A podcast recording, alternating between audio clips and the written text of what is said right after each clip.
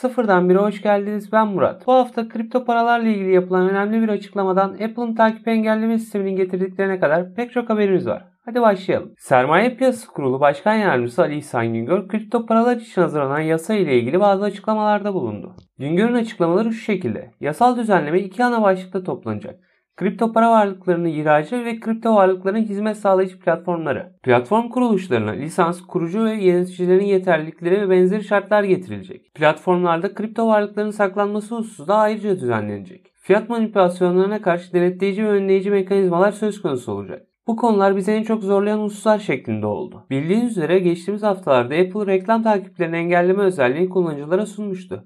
Görüşe göre reklam verenler bu konuda Apple'a karşı duruşlarını parayla göstermiş durumdalar. Böyle söylememin sebebi geçtiğimiz hafta ortaya çıkan bilgilere göre Apple cihazlara verilen reklam adetlerinde düşme olurken Android cihazlarda reklam adetlerinde artış olmuş durumda. AMD'nin CDNA2 mimarisindeki en profesyonel kartlar ile ilgili bir bilgi dolaşıyor şu aralar. Bu söylentinin başlamasının sebebi Linux sürücülerinde yapılan bir güncelleme ile ortaya çıkan kayıtlar. Bu kayıtlara göre yeni kartların MCM denilen birden çok grafik işlemcisinin bir araya gelmesinden oluşan kartlar olduğu görülüyor. Ve bu söylentilerde kartların 128 GB HBM2 RAM ile birlikte geleceği söyleniyor. Bu söylentinin dayandığı bir başka kaynak ise üretim başlamış olan Setonix süper bilgisayarı. Tanıtım sayfasında 750'den fazla AMD Mi yeni nesil ya da beklenen ismiyle Mi 200 GPU olacağı ve GPU başına 128 GB RAM olacağı belirtiliyor. Tabi bu mimaride olan ve daha düşük RAM miktarına sahip olan modeller olacaktır ama 128 GB RAM'e sahip ekran kartı biraz ürkütücü gibi. Windows 11 ile ilgili ortaya çıkan bir bilgi var sırada. Windows 11'in soru cevap kısmında fark edilen bir cevaba göre Windows 10'dan 11'e geçtikten sonra 10 gün içerisinde ona geri dönmek isterseniz bunu normal güncelleme gibi yapabiliyorsunuz. 10. günden sonra ise bilgisayarınıza format atmanız gerekiyormuş. Bir başka Microsoft haberi ise bu hafta Windows'a Print Nightmare adlı bir açığın giderilmesi amacıyla bir güncelleme yayınladılar ve bunun en kısa sürede yüklenmesini gerektiğini açıkladılar.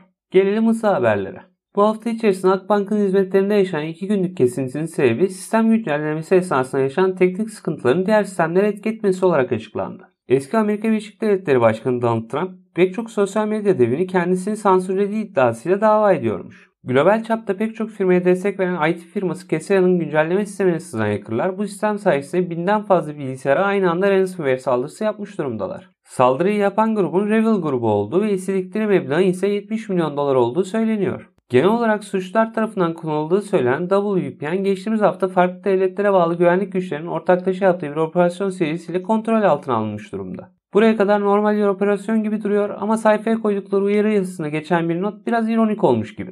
Notta WPN tarafından tutulan bilgilere, log kayıtlarına ve istatistiklere yönelik olmuştur deniyor. Yorum yapmaya pek gerek yok gibi. İroniden bahsetmişken Suriye ve Sudan'da geçtiğimiz hafta devletler tarafından tüm ülkedeki internet geçici süreyle kesilmiş. Sebebi ise bu ülkelerde internetin kesildiği saatlerde genel sınavların olması ve öğrencilerin kopya çekmemesi için yapıldığı iddia ediliyor. Qualcomm'un Nuve'yi satın almasından sonra gözünü masaüstü bölgesine diktiği söyleniyordu.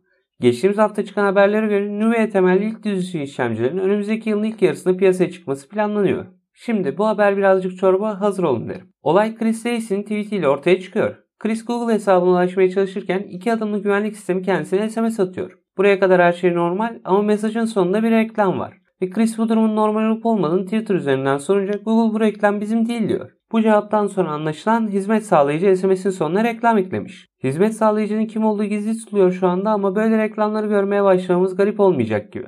Obilet.com tarafından yapılan bir açıklamaya göre şirket biletal.com'u satın almak için anlaşmaya varmış. Satın alma işleminin kısa bir süre içerisinde tamamlanacağı söyleniyor. Bu haftanın Epic Games'teki ücretsiz oyunları Beach Constructor, The Walking Dead ve Iron Cast. Bu haftalık benden bu kadar. Eğer bu konularla ilgilenen tanıdıklarınız varsa paylaşırsanız sevinirim. Haftaya cumartesi ben yine buradayım. Beklerim.